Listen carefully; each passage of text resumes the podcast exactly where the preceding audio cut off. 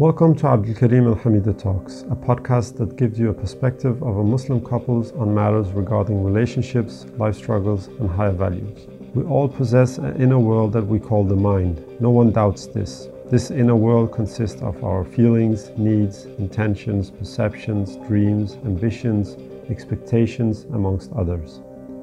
Mentalization is about how we relate to this inner world, both that of our own and of others, in a way that is open, curious, and continuous. You can imagine how this is especially important in a marriage where you share so much of your life together. Mentalization is therefore the focal point of episode 13, which is a continuation of the series 359 Degrees Marriage, where we focus on the many different facets of marriage. We talk about how the best framework for a good ability to mentalize is deeply dependent on a secure attachment to our parents. The ability to mentalize is something we take with us into adult life and is especially important when we start a family of our own. This ability determines how good we are at forming strong bonds with our loved ones, but also determines our ability to understand and deal with strong emotions and reactions in ourselves and in others. We hope you enjoy this episode. Welcome to Abdul Kareem Al Hamidah Talks. My name is Abdul Kareem. And my name is Hamida. And we are back here talking Denglish. For anyone who doesn't know what Denglish is, it's the English that Danish speaking people talk. Not all Danes, but anyway, course, it's an attempt to speak English, but with a caveat that we are not native English speakers. Exactly. So we'll try our best to be comprehensible for you. Yes. So, yeah. And today we are. This is a continuation of our discussion about how we can look back at our upbringing, our childhood, and understand our relationship, or how we function, how we perceive a relationship. Our expectations, yes. And our reactions, maybe even in when we are in close relationships. So of course this whole series is geared towards marriage, couples, and that sort of things. So yes, and today we will be, because last episode we talked about attachment. You introduced the 4 different attachment styles, and how these can be observed in childhood, but also in adult life. Yeah. I don't remember actually whether we went into the discussion about adult attachment interviews and so on. Do you remember? No, I don't think we didn't. I think we covered it.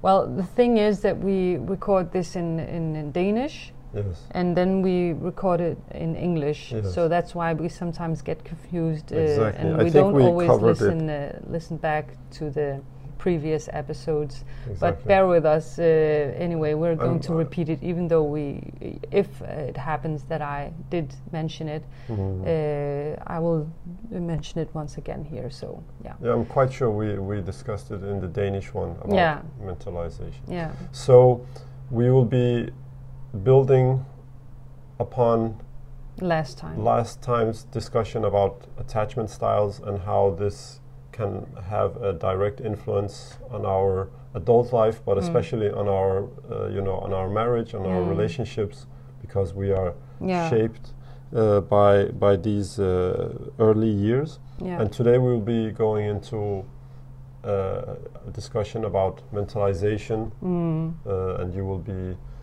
guiding us. Again, this is your area, not mine. This is more about psychology, language, communication, understanding, and so on. So So I am the, you know, the curious one, trying to understand these things, and hopefully this way, you know, it doesn't go and just be a theoretical discussion about, you know, these things. But you'll be my anchor in this discussion, because I think you, like most people, might not be familiar with these terms and theories and sets of ideas. So you'll hold me accountable to, exactly. Okay, this does not make sense. How can you explain this? And this is. Yes, and how can we relate it to marriage? Exactly. To couples, to our main theme. So I think, first of all, I'd just like to highlight why we started off talking about children, because it might seem a bit weird, or you might wonder what does children's attachment styles have to do with adult people? So, like, clearly I think there's a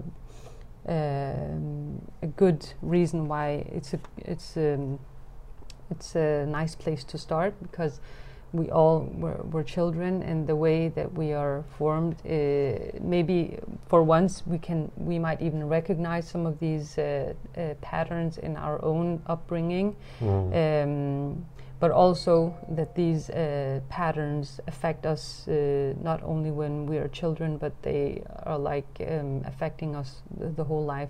Attachment needs doesn't stop when you grow up. On the contrary, we keep having a need to being attached to a close human being throughout our whole lives, and of course it changes. Our needs are not the similar needs that we had when we were children, but it's still the basic sense that we have to be close to other people in order for us to survive physically or mentally, or just, you know, to have a meaningful life.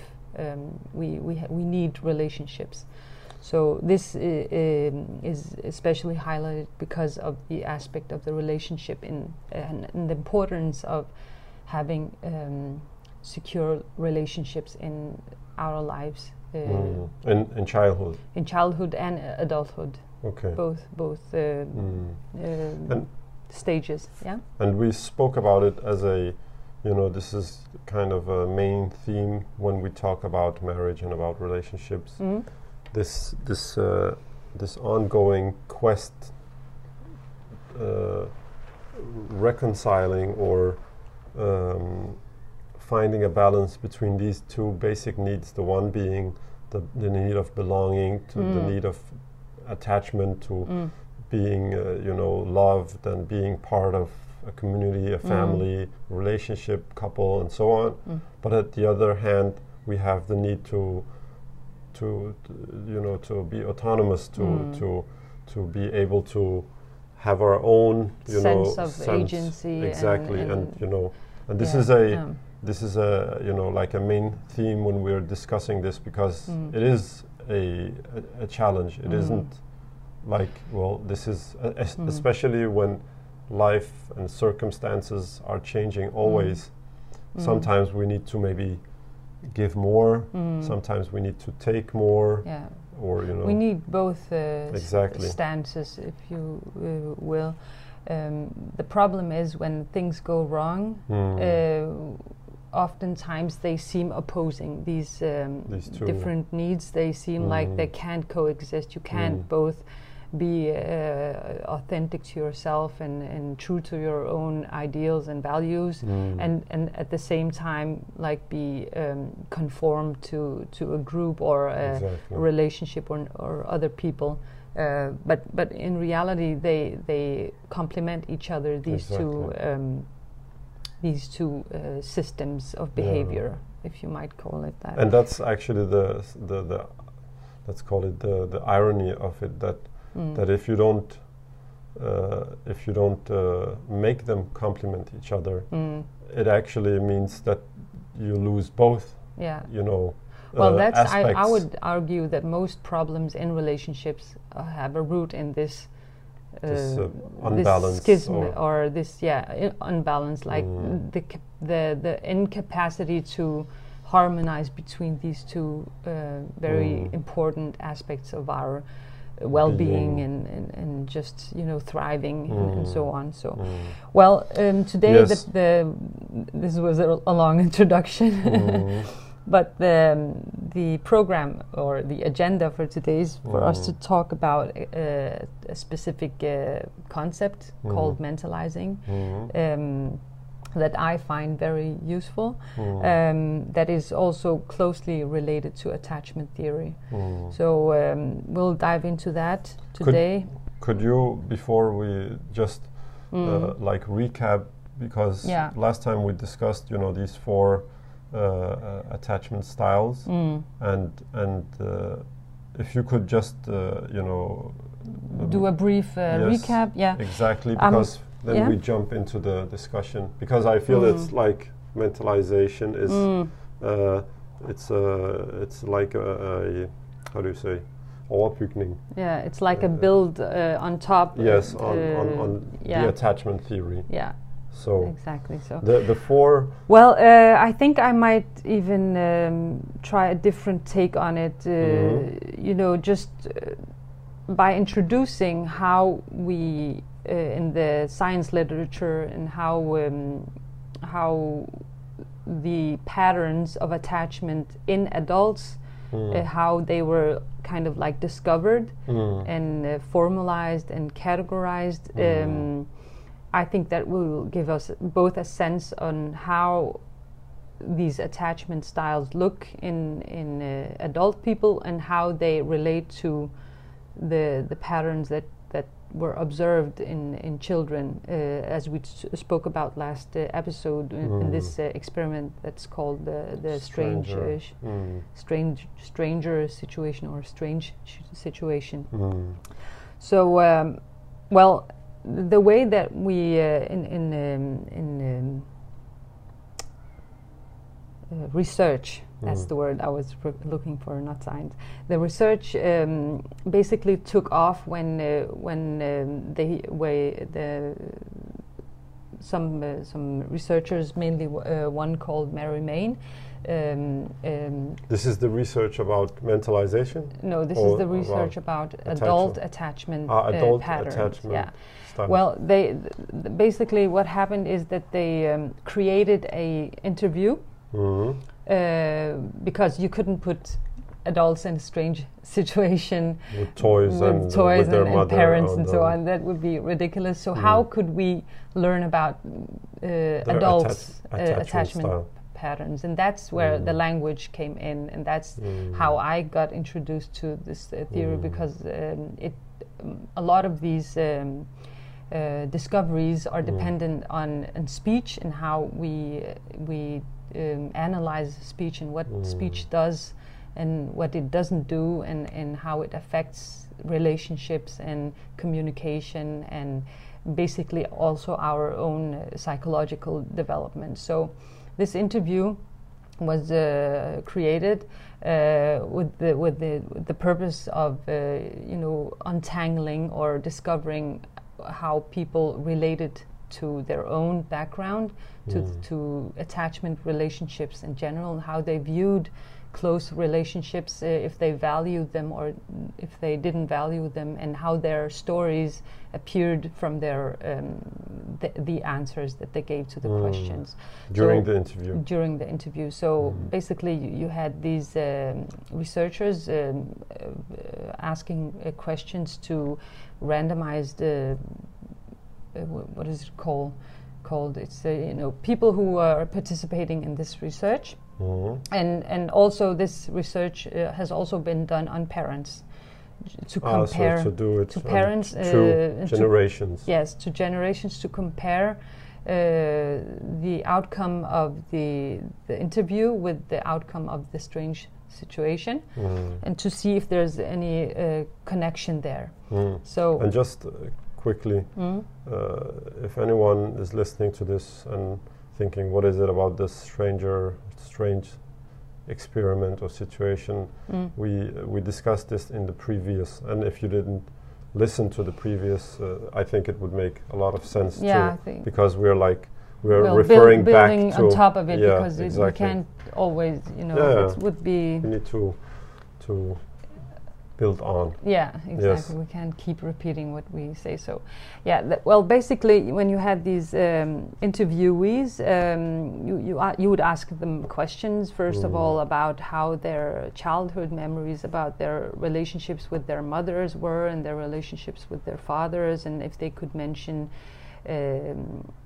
give some adjectives on how they would describe their relationships, and then they would give the adjectives, and they would be asked to give concrete examples of how this adjective manifested, and people would say different things. Some would say it was very sad, and some would say it was tragic, and some would say it was very happy, and some would say it was about their childhood. About their childhood, and they would give different adjectives, and the key here is not the adjectives by themselves, but the stories that were related to these adjectives. Could you give an example of how you felt that you had a happy childhood, or you had a caring relationship with your parents, or something like that? And then the respondents or the interviewees would come up with different stories, and then these stories would be then analyzed and coded, and then also other questions would be like, when you were sick as a child, what did you do? How did you react? And did you ever get separated from your parents? And how did you feel? And how what was the circumstances? And what was your parents' reactions? And what were your own reactions?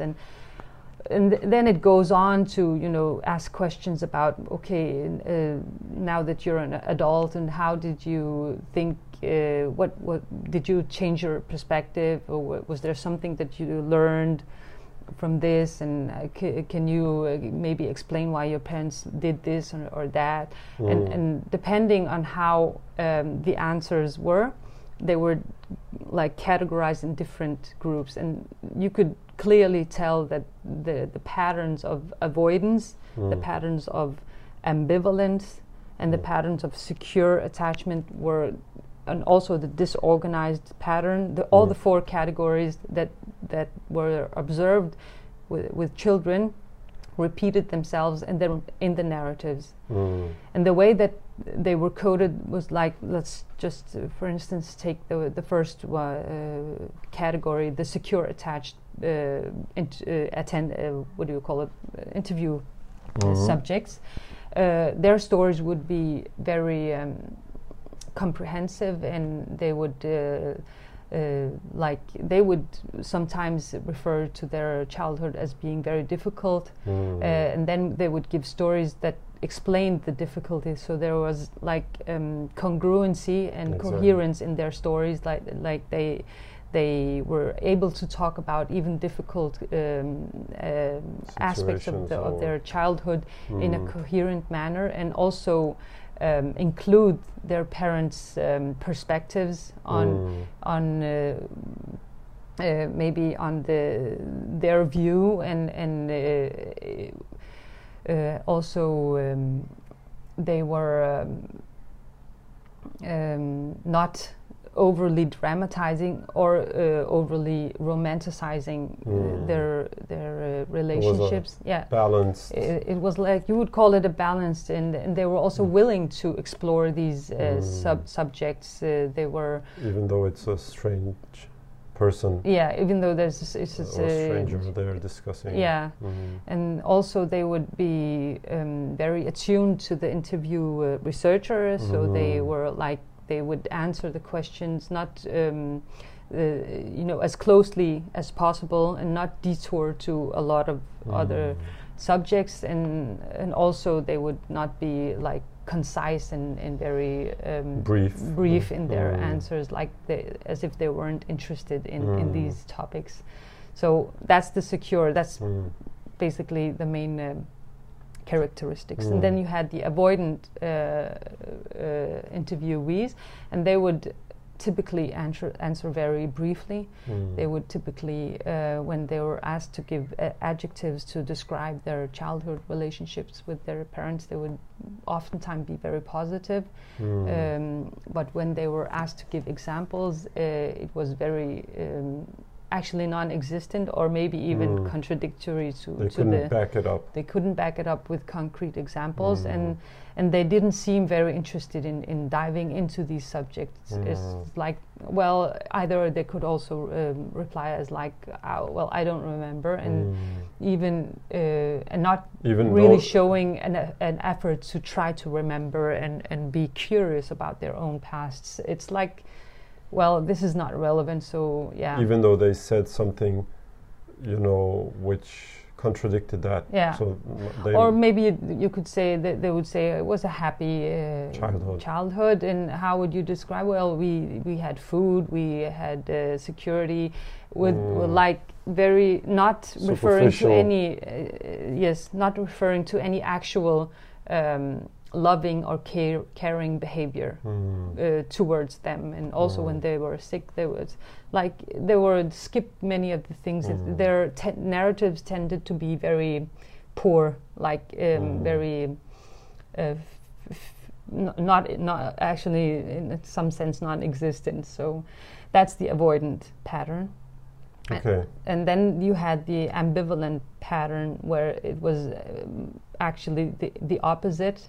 They were their stories showed that they had a tendency to actually be still very involved and very preoccupied with many of the things that the childhood experiences that they had. They would maybe even seem like they would overly expose or overly, you know, engage in these stories and like they were still very alive, and strong. Yeah, and in a place of very high emphasis on relationships and their impact on them today, like how it maybe even governs their way of life now, even today when they're adults. And they would their stories would be also very fragmented, not very coherent. They would jump from one incident to the other and be very overly all over the place, you could say. But are these people who had been previously, you know, tested in the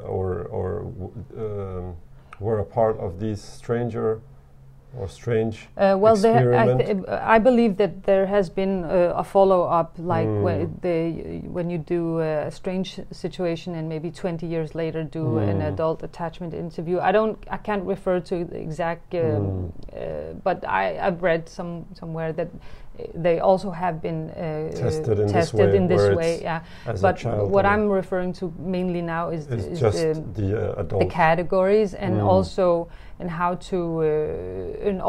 how these traits, if when tested in, let's say, a pregnant mother, that gives these types of stories when she later delivers and has a baby, and maybe a year after the baby is maybe a year old, and they test the baby in the strange situation, you can see that actually the coherence between it's very results, high. Yeah. It's not 100%, but it's high. Statistically significant. Statistically, I think it's 0.7 or something. It's quite high in the psychological scientific literature. Yeah. Research. So.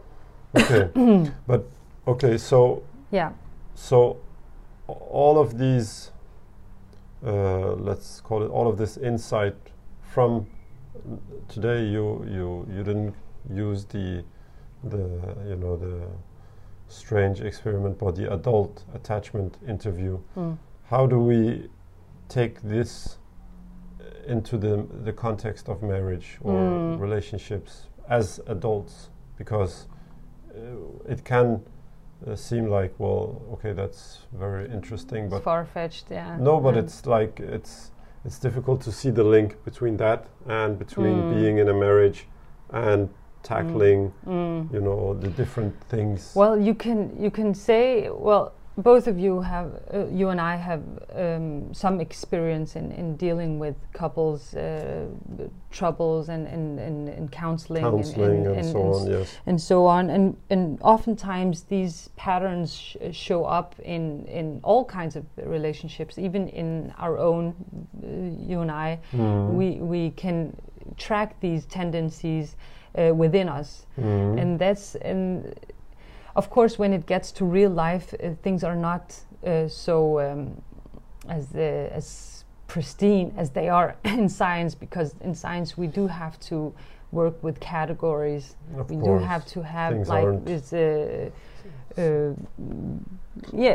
Boxes that you put the traits in. But in real life, people are affected by a lot of different tendencies and patterns, and they can show up. Crossover and show up in different contexts and also in with different people. That's what we also talked about last time, that this attachment theory is also based on a lot of evolutionary thinking. So it was like, okay, if we think back in how nature, like we would say Allah created this system, but let's just say nature and how it unfolds. Like, is it supposed to be a mom and a dad? Unfolds, yeah, and a mother and a father, or only a mother influencing a child? That's not the real world, of course. A lot of people are part of the baby's worlds, grandparents, siblings, especially and fathers.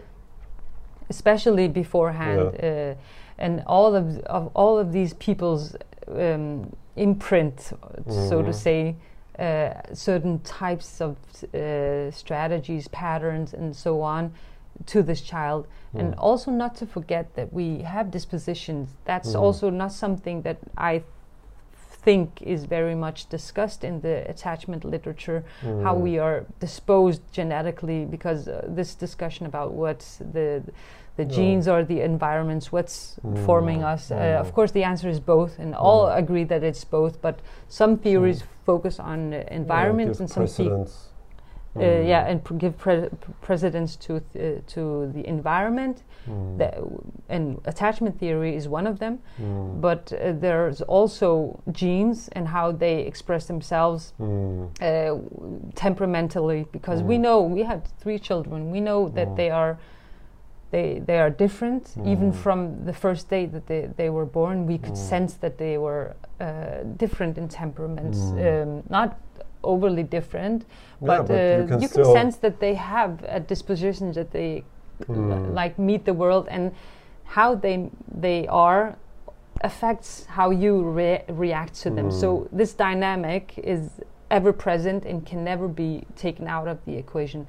But back to your question, how does this relate to marriage? Because it can seem far-fetched to talk about adult attachment interview.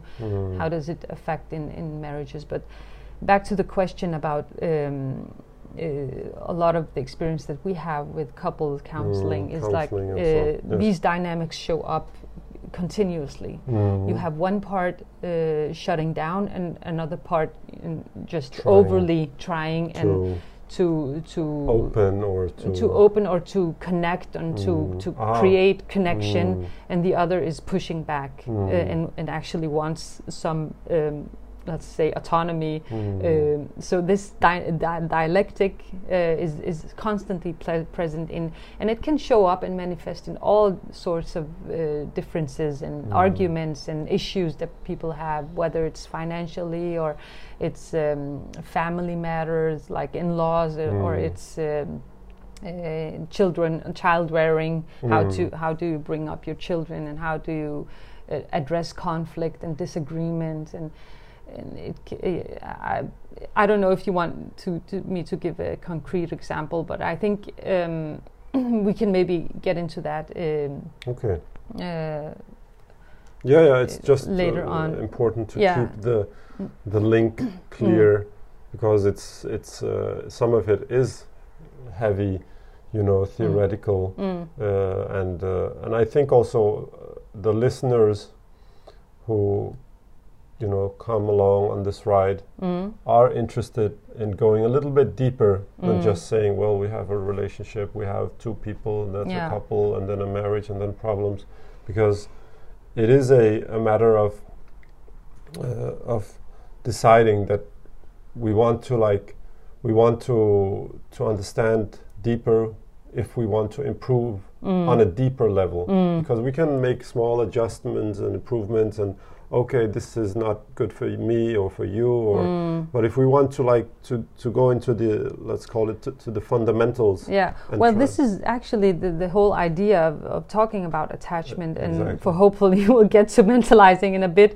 but I think it's a tool that you can use regardless of which kind of problems you has, because definitely most of the time, maybe 90% of the problems that we have in a relationship goes back to these dynamics. I don't say, I'm not, you know, postulating that, of course, people can have serious issues in their marriage, but most of the time when it's relational, when it's communicational, when it's a matter of love and connection, I would bet that it has something to do with attachment or mentalizing. So these, that's why I think it's important to, you know, just grasp the basics and the concrete or the specificity of your own situation. You are the master of your own situation. You are, like, you are the one who is most capable of seeing, okay, how does my life look like? What kind of troubles do we have? What kind of problems do we have? And how do they relate to these basic human systems that we have? So that's my hope, at least. But I know it's sometimes it's very nice to have concrete examples, because you can, okay, this is what happens with me also, because it can be too abstract. But for now, we are in the theoretical landscape, so I think I'll just keep on maybe exploring these concepts further, if you don't mind. Yes, of course, because we need to go into the discussion about you know, mentalization, because now we've spoke about attachment, so we need this new layer, especially when it comes to relationships, whether from the early years, but especially also building on to the relationships as adults. So well, I would say mentalizing is actually an explanation on how secure attachments are formed. Okay. Yeah, it's basically, that's what it is. It explains how does it occur. How come some parents can give or provide their children with secure attachment, and some parents can't? Okay. So and what's going on? And just for me and maybe for others. So, because when you break it down and say how can we understand, or what is the explanation that some parents are able to give secure attachment, and could you just again say a few words? Secure attachment means here that the you know, the parent is giving, is available emotionally. It creates so that the child's emotional states are regulated, and that they are responded to, and that they are able to both seek closeness when they are, when they're in need of closeness, when they're sick and they're hungry and they have any needs, or any of these needs that they have for security. And also give the security that will provide the child with a base on which they can go out and explore the world, and explore playing and being away from the parent, and exactly, and forming their language, and playing with imagination, and forming bonds with other children and other adults, or just being able to both be secure and explorative at the same time. because this is what we believe is the healthiest pattern for a child to develop cognitively and physically and mentally and emotionally, and to and to be on a proper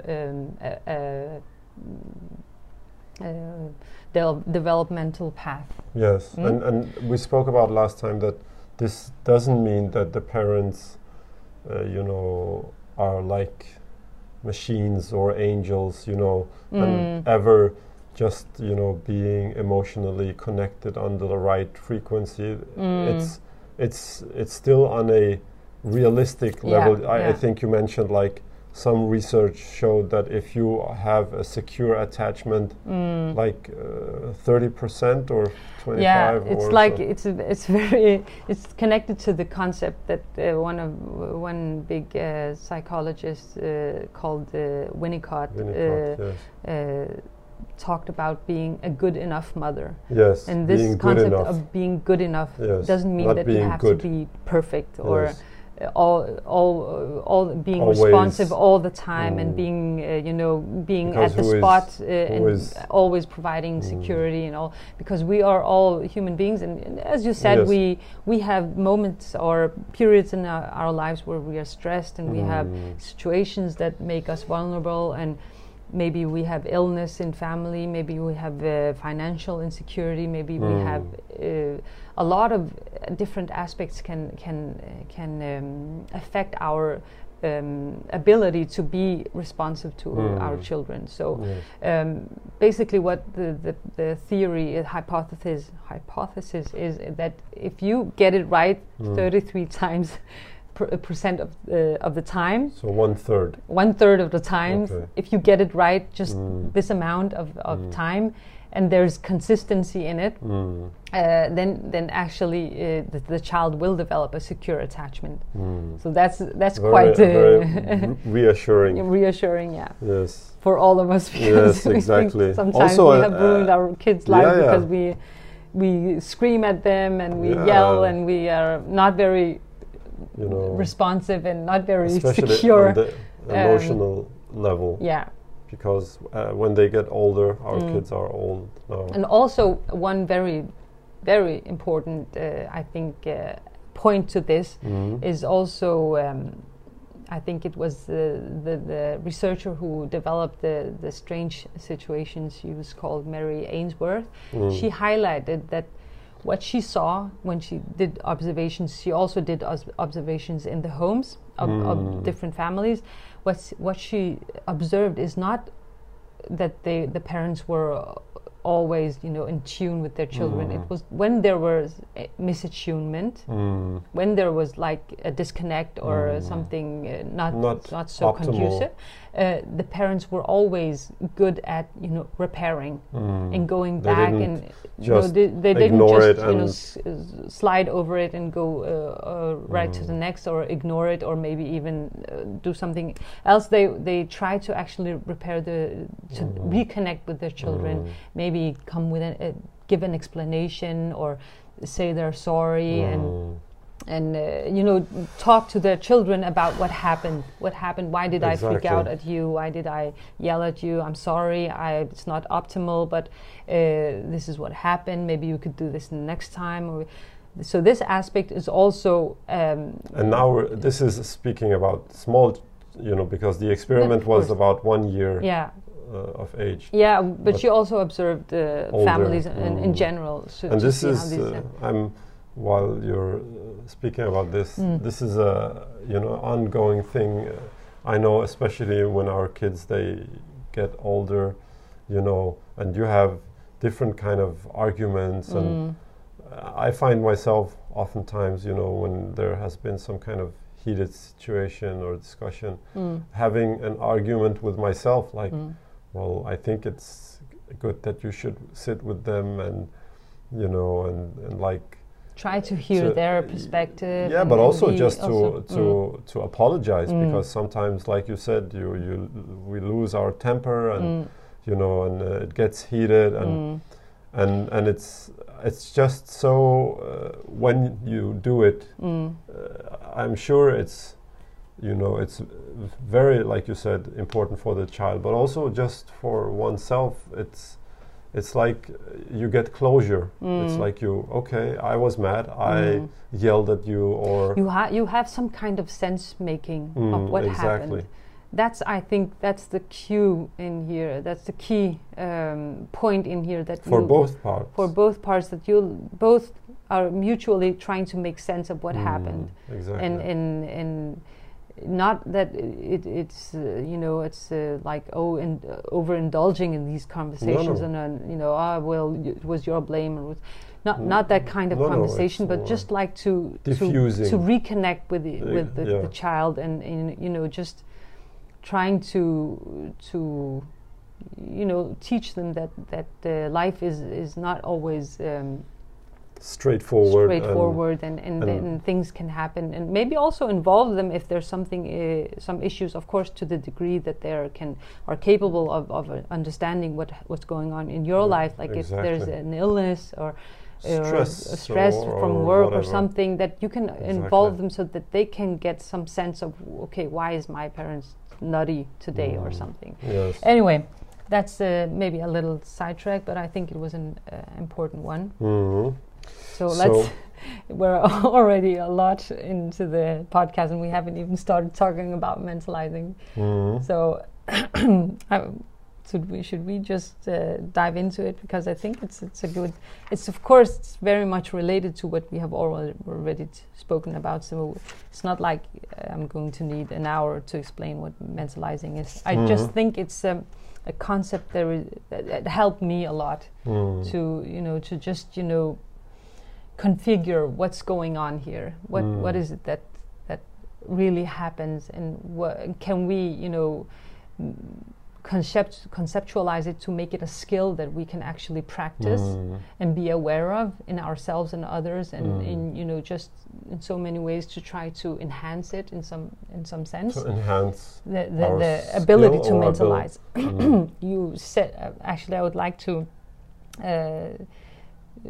point on you said mentalization earlier on. Yeah, it's a noun. When you say mentalization, you make it a noun.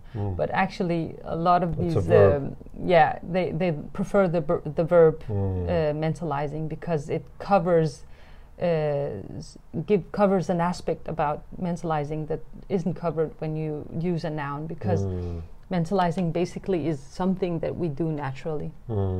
So, how would you define it when you say it's something that we do naturally? Because we are always engaged in interacting with other people as people that have mental states, and we also perceive ourselves as being mental agents. That we're not puppets, and we're not. Of course, you can discuss if animals have a mental world or not, but we are not. We have a mental life inside of us. We have thoughts, we have feelings, we have emotions and intentions. We have dreams, imaginations, we have ambitions, we have all the sort of things, perception, all the elements, the phenomenon of having a mental state. We can recognize it in ourselves, and we recognize it in other people. Okay. So if you treat another person as not having a mental life, you wouldn't. It would be absurd. If you treated another person as if they were like a shoe or a chair, it would be absurd. That's why I say we do it naturally. It comes to us naturally. But of course, in different degrees. In different degrees. So how does this relate to attachment theory?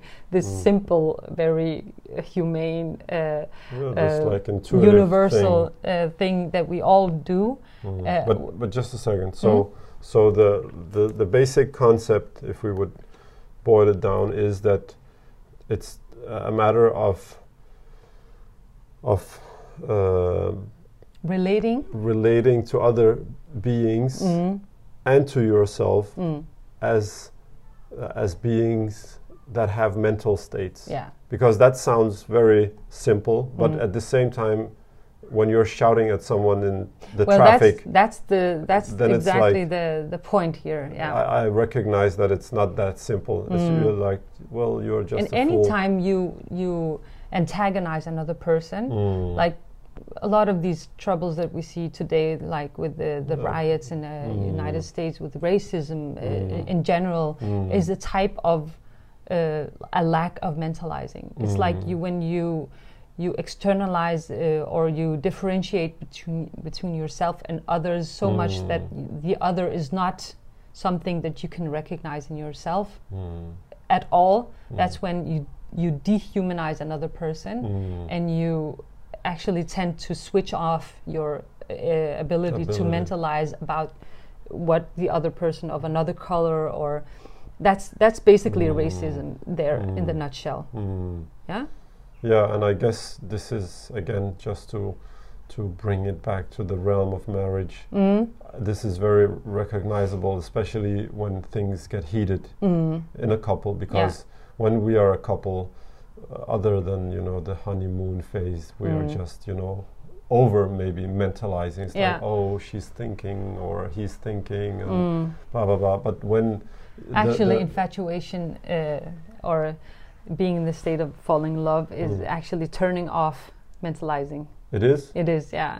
Because you can't, you're really idealizing another person. Ah, so it's not like a... You're not seeing them in all their dimensions, yeah. They're not grounded in reality. It's like a fantasy. Fairy tale, yeah. Okay. It's a fantasy. Well, mentalizing is a very it's a much subtle, more balanced. Much more balanced, much more...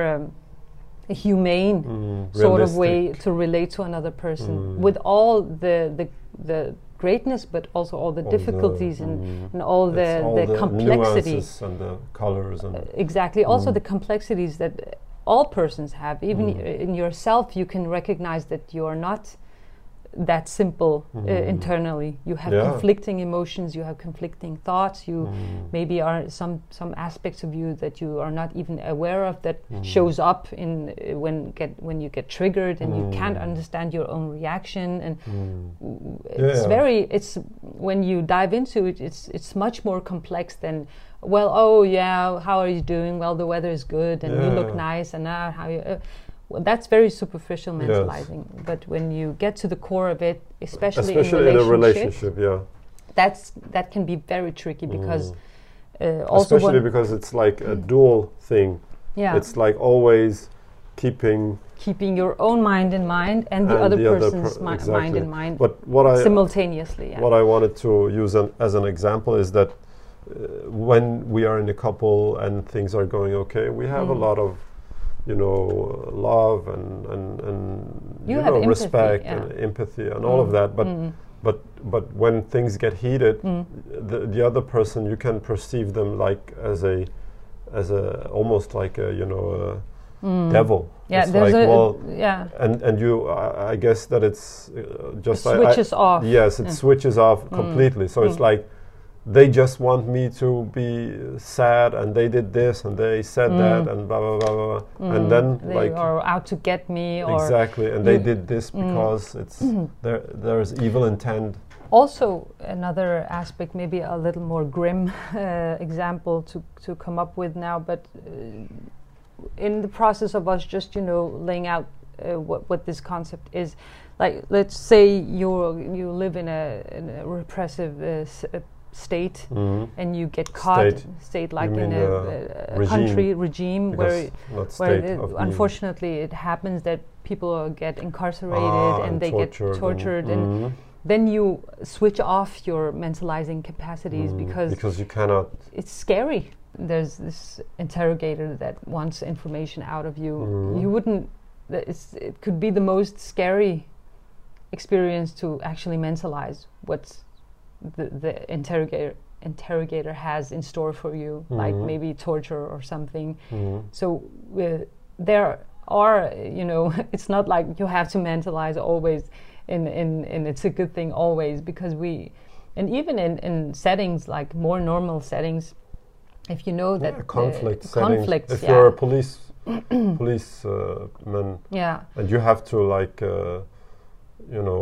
Stop some kind of conflict. I guess you're not mentalizing. You're just dealing with people as agents of chaos. But let's imagine in a couple, and you have maybe a lot of issues, and they have, you know, grown with time escalated and so on, and escalated, and you have maybe experiences of being hurt or of maybe suspecting your spouse on cheating on you, or maybe having other preferences than you or something. It can be scary, you know, to mentalize in that instance. Like in those, you would rather maybe switch off your mentalizing ability, and unfortunately that also does it for your own good, because you can't, you know, it's like escaping from a monster that you don't want to face because it's scary. So that's also a reason why we, one of the reasons that we can talk about the reasons why we fail to mentalize, or our mentalizing ability switches off. There are many instances in everyday life that can make it happen for us. If we are afraid, if we are ashamed, then we don't, all very strong feelings can switch off our mentalizing ability, because we are simply too hurt by those. It's too painful to be in those relationships, so we tend to avoid pain. That's why we switch off mentalizing.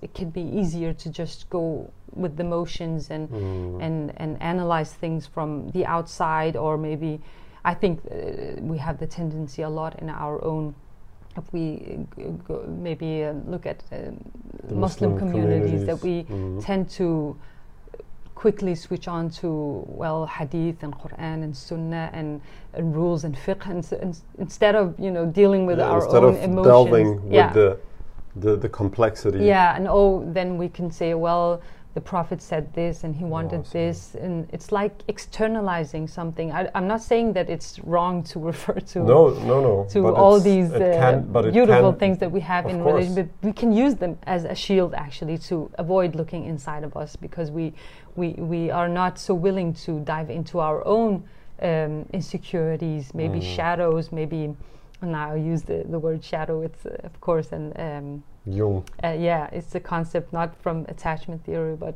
from Jung, because I'm, you know, studied a little bit about Jung from Jordan Peterson, that we have also studied a bit.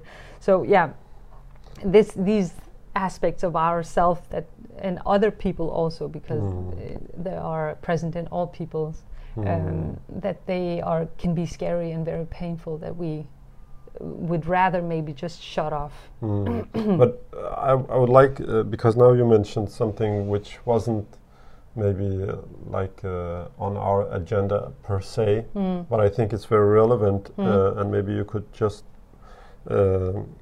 explain, because especially when it comes to marriage, you mentioned this, maybe what you see or you perceive as a tendency in Muslim communities. And we both agree on this, because throughout the years when we've been doing some counseling and involved in different settings, we see this tendency. But what do you mean, especially when talking about marriage?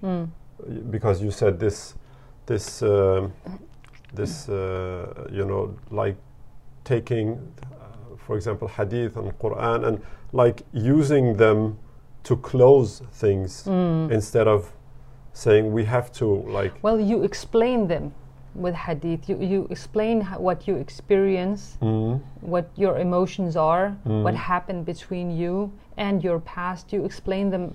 You tend to give explanations to more rational. It can also be rational explanations, or you can, you know, use very cliche. That's what actually maybe these religious explanations could be some kind of cliche explanation on a feeling or an incident or something that. Well, because women are like this, and the Prophet said men are like that, and this is why this happens. And so if you get what I mean. So it's but when you say explain, don't you? Isn't it more like you simplify? Yeah. Well, that's because exactly when you say explain, it could mean other than simplify. Because I think for me the distinction is between It's just the point that you are unwilling to dive into mental state. That's what mentalizing is. You discover, you try to be curious and open and try to discover what mental states, motivations, affects, feelings, triggers. What does the mental state say about this situation? And when I say explanation, by referring to external things like rationality or some religion or some quote or value or some maybe even mathematics or something, something that is not related to mental state. And I'm not saying that it's only the mental state that is important, applicable, but we have to, that's what mentalizing is also. You have to mentalize, but you have to anchor it in reality. You have to anchor it in what happens in the real world, or it's actually not mentalizing. Then it gets to maybe an over, mentalizing for the mentalizing sake, and maybe also over focusing on mental states, and to the extent that it disconnects from the real world.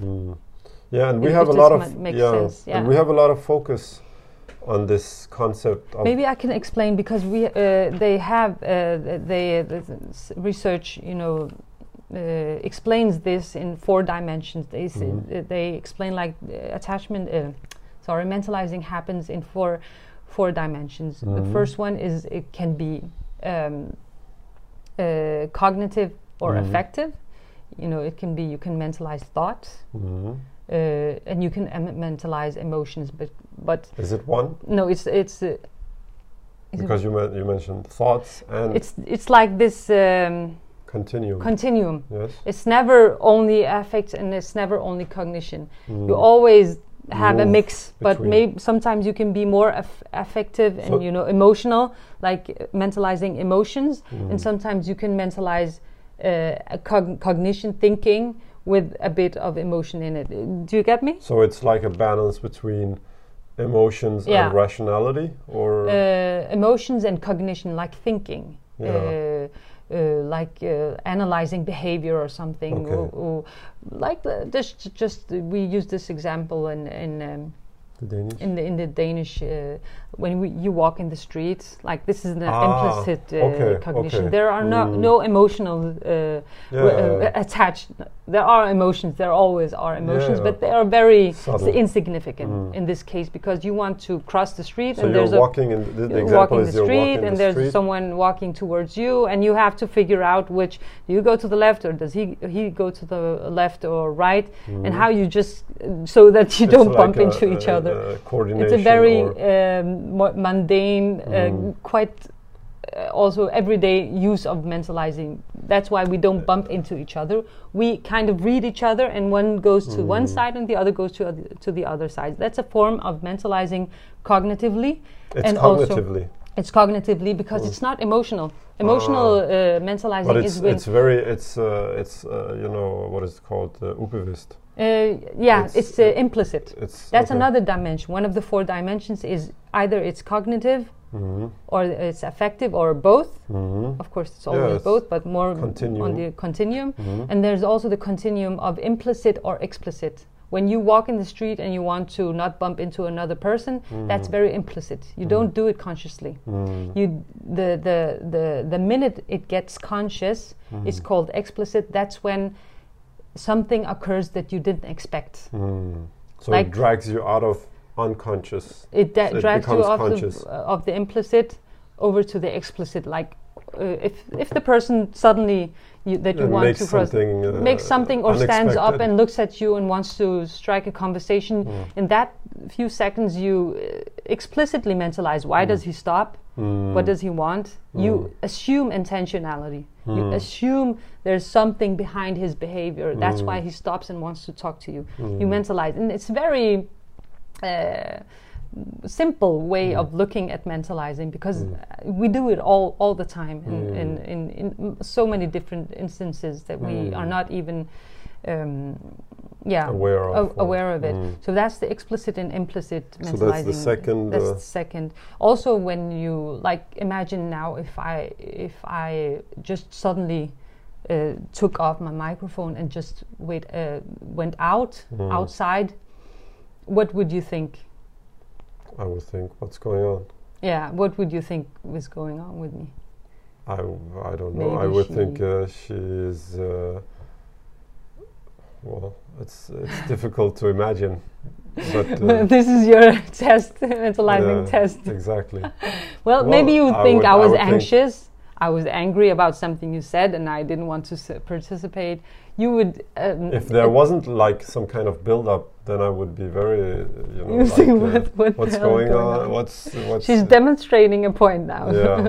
well, either way, you are making up, creating an explanation in your own head because something unexpected occurred, and that can occur in all the circumstances in our family. Like when if I suddenly made some food and I slapped it on the table, and didn't avoid it on eye contact, or that's interesting examples you have. You know, just to give an example. You would assume there's something wrong. She's angry at something that I did or something. Explanation behind. You yesterday, actually. I was late yesterday again. Yeah. And I was, I was very... apprehensive. No, I was maybe prepared, because you had good reason to be a little irritated because it took a lot of time fixing my phone, and then I met one person, and then I met the other person, and then you started talking and then I had to buy groceries. Anyway, but it was a mild form, so I wasn't it wasn't I was expecting. But if I had a bad day, maybe, and I had some other issues, you would try to make up an explanation why. Okay, that's because I was late, but maybe there's something more. Exactly. We experience it with our own kids when they come back from school and there's something ticking, and you can sense that something is not right, and then you try to either make up a story in your head, but mentalizing also includes asking questions and being curious and open and being interested generally in mental states and treating other people as if they are people that have mental states as you have, emotions and desires and disappointments maybe, or and all of these sorts of activities. So some of the other dimensions, just to go over them. The third is self-other dimension, and of course here is also not. What does it mean, self? Self, you can be mentalizing yourself. Why do I have this? If I suddenly now it's can investigating. Yeah, investigating. I can feel my heart is starting to pump, and I start getting sweaty and warm, and I ask questions. Why do I suddenly feel like this? What's happening with me? Maybe it's because I'm nervous. Maybe it's because something.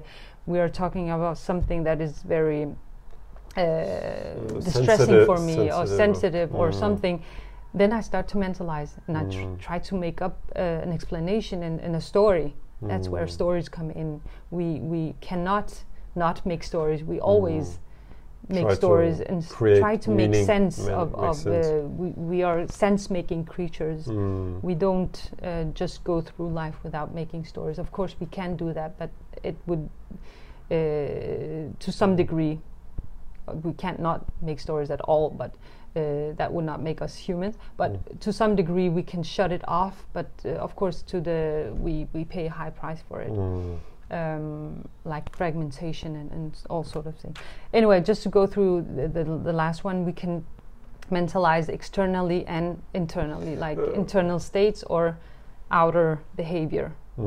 Just the third one, so yourself, self, and other. So other is when you are engaging with someone and you're trying to be aware or in tune of their mental states. Yeah, to have so your own and other people's mental states. That's why empathy would, because many people say, well, what's mentalizing is like empathy. Why not use the word empathy? First of all, empathy, you know, doesn't in the word, it doesn't imply that you have empathy for yourself, but you can say, okay, I have empathy for myself, but the second thing with the word empathy is what I talked about earlier. It's the verb and noun differentiation, because empathy, you can mentalizing is a process that you always are engaged in it, yeah. and you can slip out of it and into it, and it's not in degrees, yeah. And it's not something that you do once and okay, I have empathy for you, I can understand you, and now it's just that empathy is a dimension of mentalizing. It's not that it's irrelevant, but it doesn't cover the concept of mentalizing. That's why, even though it's a very intellectual word, nobody likes it, but it's very useful in that sense, I think. It's also been very useful for me, I think. Okay. So yeah, maybe we could just move on to other things. So again, to make sure we have the link.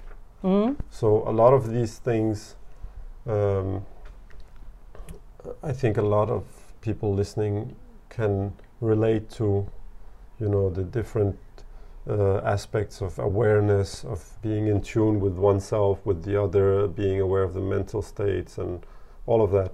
But if you should pull it into the context of marriage once again, because I can see why it's relevant if we have an argument, then it becomes very clear that, because it's very easy to be pulled out of you know, of mentalizing, because it's like you just see all the bad in the other person and why you are wrong, why you are right, and your argument or your perspective is the good one. But if you should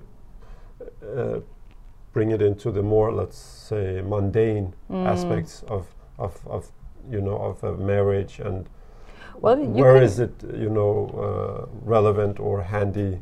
If you should like give some concrete examples. Well, it's like, first of all, mentalizing, it's also been described as being an ethical stance. It has an ethical dimension. Stance. Yeah, it's a stance, and it's something that you can actually strive to do, or you can strive not to do. Okay. But also the ethical element of it is like the willingness to open up and to be vulnerable about your own difficulties, and also be open to your partner's vulnerabilities and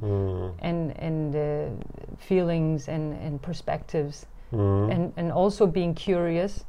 Maybe we can talk about some of the traits of mentalizing. What does it entail? Yeah. It entails that you are open and curious and aware, also aware of mental states. Open, aware, and curious. Yeah, and also non-judgmental.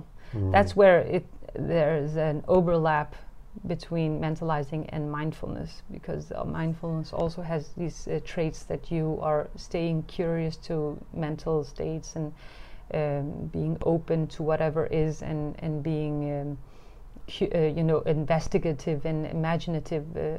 Well, that's not mindfulness, but anyway, just being accepting of whatever is that occurs and happens in you. That requires an effort. That requires a commitment to it. That's why I called it ethical, and also one of my understanding of the theorists are talking about it as being also ethical. So besides being adaptive and so on, yeah. But how do you combine? Because when you say, maybe this is a little not a sidetrack. A sidetrack, but I would like to ask anyway that. So this, let's call it non-judgmental aspect. If you were in a relationship, how would you combine the non-judgmental aspect with dealing with some real issues? You know, you could have real challenges. We all have real. Well, that's a very good question, because that's also, you know, this schism where you, okay, where does the line go? That's what I sense your question is. Line, which line?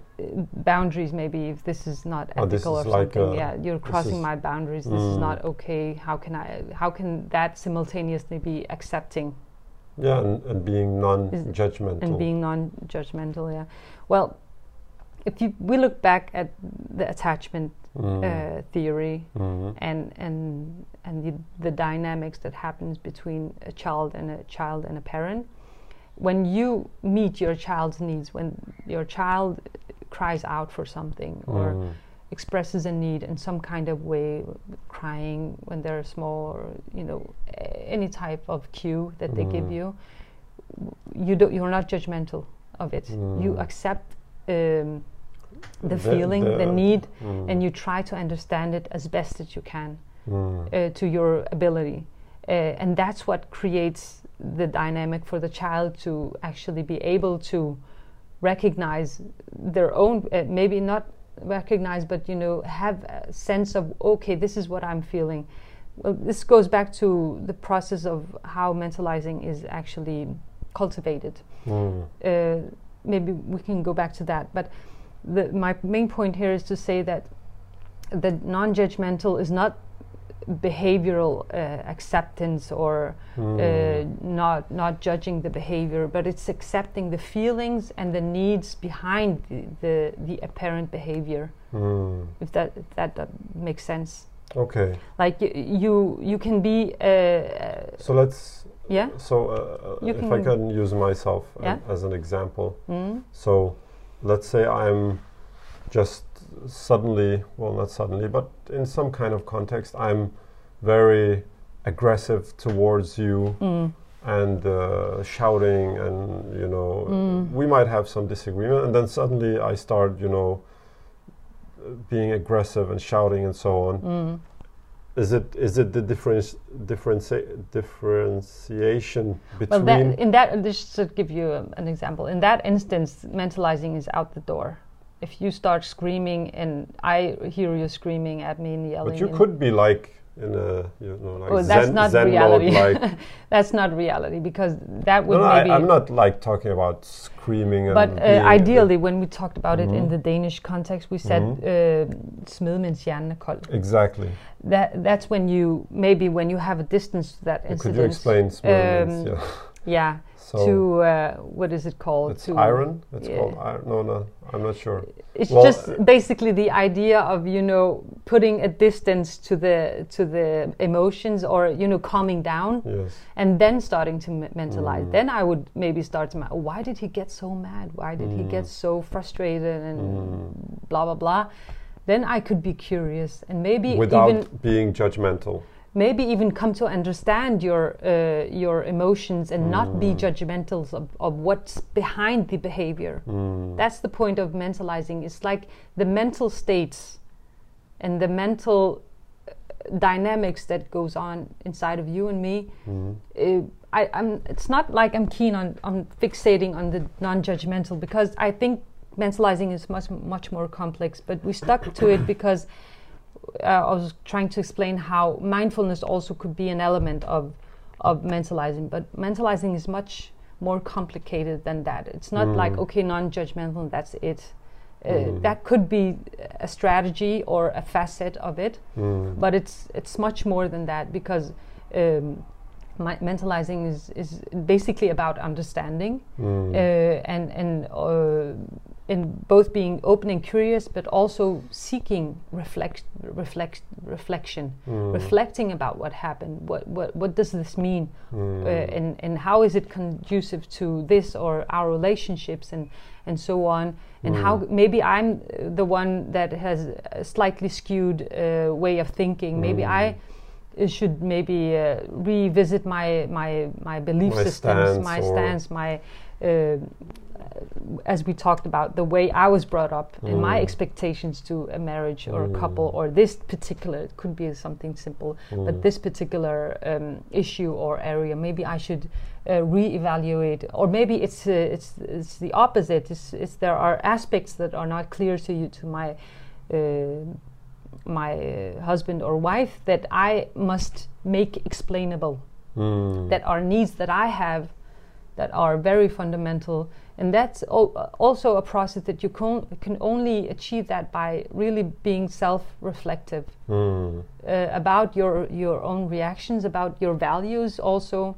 That's something we're going to come into later on in this series, that we talk about the more personal developmental aspects of marriage. Values are very important in this aspect, and we have different values because we're different people.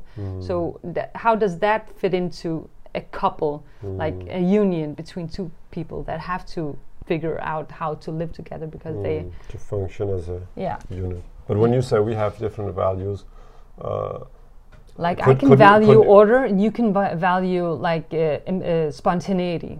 That could be too, not values like in Islamic values or something, not honesty, ethical values, not like that. But you can have some is it values then. Yeah, you can value that could be values. Isn't it more traits or? But it's something that's important to you, like beauty or something. I value beauty, so I like to buy like beautiful clothes or something. Let's just say that, or make a beautiful home, and you think it's too expensive. You value maybe frugalness or something. Okay, that could be because clashes. I thought of like meta values, like, you know, like the ethical, the moral. Okay, yeah, that could also be a discrepancy in a marriage. That's also part of course. The reason I ask is because I guess that there has to be a overlap on the higher values. Well, that's a consideration that we have to make when we choose a partner. Yeah. Is there congruency? Is there compatibility on these very meta level? And they could also manifest themselves in traits, like if you are extremely on this side, like very, very, let's say, orderly. Let's just put that as an example. And I'm extremely not orderly. There would be clashes, a lot of clashes, because even though we try to reach some kind of agreement, maybe we can never resolve this. Yeah, being pulled back by our own tendencies. Yeah, and I think also being extroverted and very introverted. Like you want to socialize always, all the time, be outside, and I would like to be home. And then there can be a lot of disconnect in this. Yeah, sense, and I think statistically also that its compatibility is one of the factors of, you know, successful relationships, because basically people who are not compatible don't keep together during a longer period. Yeah. So, okay, so anyway, we were just trying to go over some of the aspects of traits of mentalizing, and we're talking about non-judgmental, accepting, and curious and open, but also the ability to change perspective, to look through things from different perspectives, and trying to make sense of behavior in a comprehensive way. Other traits, I can't remember all of them now. There are lists of traits that characterize mentalizing, but I think people have the gist of it now. Maybe, or you can say something is unclear. So, but anyway, mentalizing, of course, is the basis of any kind of relationships.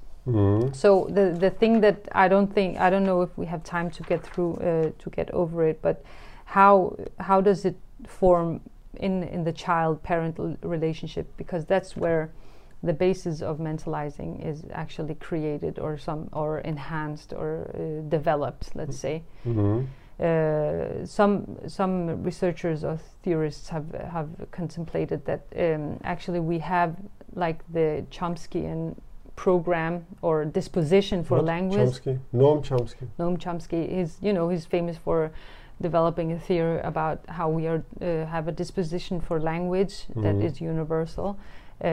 So that's what they say, we have a disposition for mentalizing universally, but the way that it is shaped and formed is dependent on the quality of attachment security that we had when we were children. It's not like when you have an insecure attachment that you can't mentalize at all. We have a disposition for mentalizing in our brains. Like we are created to be mentalizing because we have this, we are born into social environments that we can't survive without really having an ability to interpret behavior based on mental states, if you get the argument. But the quality of how well we are able to maintain mentalizing throughout stress and emotional pain, like anger, fear, or shame, or something, and how or even infatuation, or extreme happiness that can also intervene with our ability to mentalize. So how well we are able to regulate our emotions in order to mentalize is completely, not completely, but very much dependent on the quality of attachment that we have had with our parents, because they are, they have through their own responsiveness to us, they help us develop and organize our own internal world. And when we have an organized internal world, we can easily access emotions and like be also open up and flexible in our own understanding of ourselves and others, and be more, able to calm ourselves and in circumstances that require us being more calm or regulated. And this process, I don't think, maybe it's a bit too much to go into it, but this process of mirroring, I think this concept of mirroring is very important. Maybe we can just go over so it basically more. Mirroring is this interaction that happens between the mother and child, and also between all peoples, but why we focus on the mother and child, because that's where it starts. That's how you build, you get your building block for the way that you comprehend relationships that you later on take with you when you are married. Yeah. So what happens? What they found out is that in order to achieve secure attachment, the mother or the father, when they interact with their child's needs, any kind of needs, even if their needs to play or to have eye contact or babbling or something, or if they're hungry, or if they're sad, or if they're afraid, or any kind of emotion or needs that the child has, that when you interact with it and you show it in your face, that you actually are mirroring the same feeling, the same experience that the child has, but also coupling it with other feelings. Because if you, let's imagine that you are copying or mirroring the exact feeling of your child. If your child is crying, then you start crying. What do you think would happen? It would only make the child even more anxious and afraid that, oh my God, what's going on? It's not going to get calm if you start crying. So the ideal mirroring is a mirroring that you actually show with your face or sound or some kind of touching, or that you actually can mirror this exact feeling, that sadness or scaredness or something, or anger, maybe even, that you frown your face, but you simultaneously mix it up with other emotions like oh, so well, let's fix this for you. Oh, you didn't like that. Okay, let's do this for you, and maybe we can know. Oh, I understand. You just start talking. That occurs so natural to so many people, mothers and fathers. When you're dealing with an infant, it just comes naturally and intuitively. But actually, not all people have this intuitively. And that maybe can be traced back to them not having had parents that actually mirrored them in this proper manner. So, so yeah, that's very interesting. I think in that this process of mirroring is actually what builds up the vocabulary, if you would say. If of course it's not like language, but it's like representations or symbols for the child interaction. To interpret with the world and interpret itself in themselves, and then they through this process, if there's enough of it, let's say 33% maybe, or some kind on that scale, that over time there's a whole repertoire that builds up in the child, a whole lot of experience that they had. Well, okay, I can express my feelings and I can be understood. So that's the frame. Of course, it's not explicit or conscious, but it's like that's the frame that they build up. That they take on with them, and they build on it when they're 2, 3, 4, 5, and up to the adult life. And of course, so that's the main idea of mentalizing. Yeah. And again, I don't know if we are about to. Yeah, I think we should maybe just close off here, and it's also been almost an hour and a half now, so. But again, because now when we're talking about mirroring, how would you draw it back to our discussion about relationships in our adult life? Because well, that's the thing. When you mentalize, you actually have empathy. That's what we talked about, being one of them. And empathy is you can. Easily argue that this is part of mirroring, that you actually show the other person that you get them, or at least you try to get them. Now you're talking about adult setting, like mentalizing how does it look like in a relationship. I know this is ideal. I know it's very difficult, especially when you have feelings in that are hurt or something. That's what we said. Something which has been suppressed. Suppressed or something that is ongoing that you really don't have any patience with. But I would say, I would maybe close off by saying that you can say, okay, I'm trying now. Maybe you have listened to this, and you are curious, and you want to learn more about it, and you go read books, and you listen to lectures, and you actually grasp the concept of mentalizing, and you say to yourself, okay, I want to mentalize. I want to practice this capacity. I want to be a good mentalizer. Because I think it's meaningful in all sorts of manners.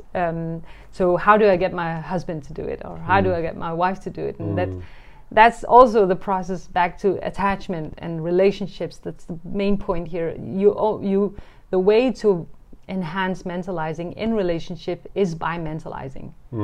So I know it's a very simple answer, and I don't think it's quite that simple. I think it's more complicated, but it will get you a long way if you start mentalizing in your relationships, and try to, regulate your own emotions, and be, curious about your own selves and your own reactions when you are heated in a heated debate or something. The more that you can regulate your own emotions and try to really be curious and understanding of the perspective of your wife or your husband, that naturally calls upon the attachment system to be triggered, and the person, unless they are completely, I don't want to say this very bad word, but unless they're completely broken inside and have had a really terrible attachment styles, it will trigger their own sense of mentalizing and feeling secured, actually, because when you try to understand them, they will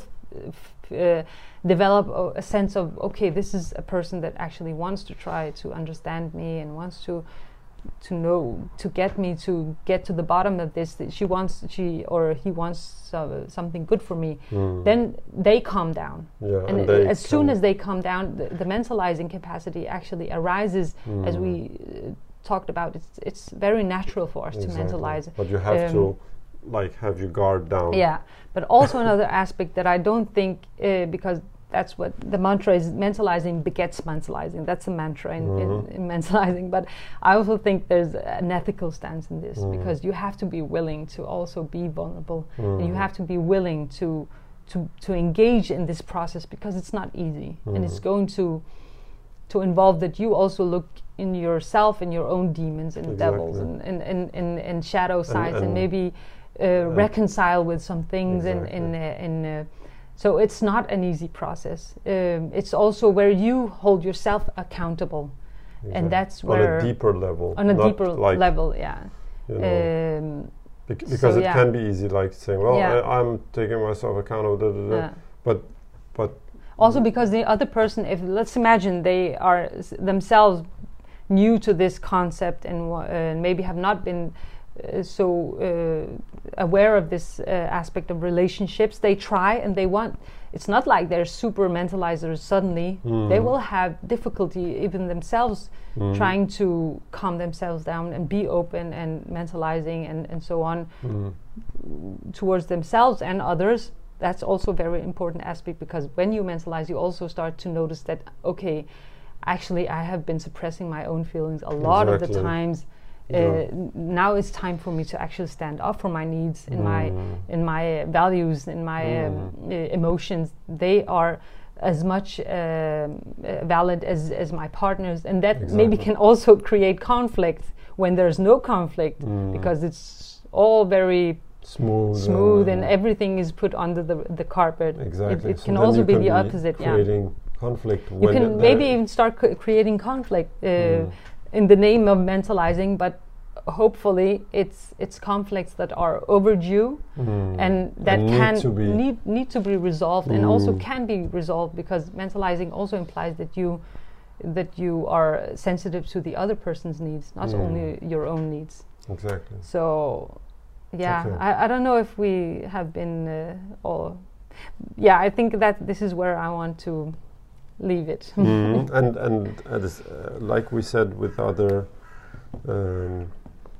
aspects of our conversations about marriage, we see this process or this series as a like a staircase. So we want to like discuss some things, so we can also refer. So this series of discussions can actually be like a connected process, because we might be referring back to something we discussed like in the beginning, because it's connected to, let's say, for example, in the fourth domain, where we will be talking about practical issues of being in a relationship. So it's responsibilities and practical chores, and it ties back again to our ability to connect with each other, to being aware of each other. But it's so we're not finished with talking about mentalizing or attachment. Not, yeah. But it's I think also maybe I'm looking forward to even maybe unpacking it even more when we and putting it further into context of marriage in a more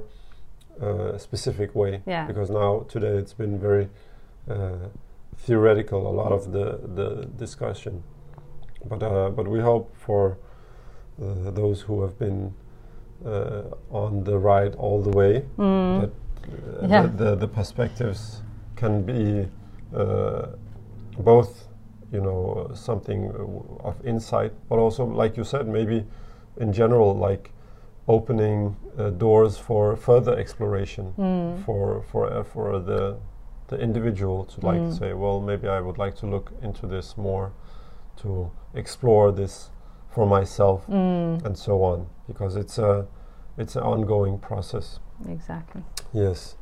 So with that said, As always, we will be encouraging to share and with family and friends and so on.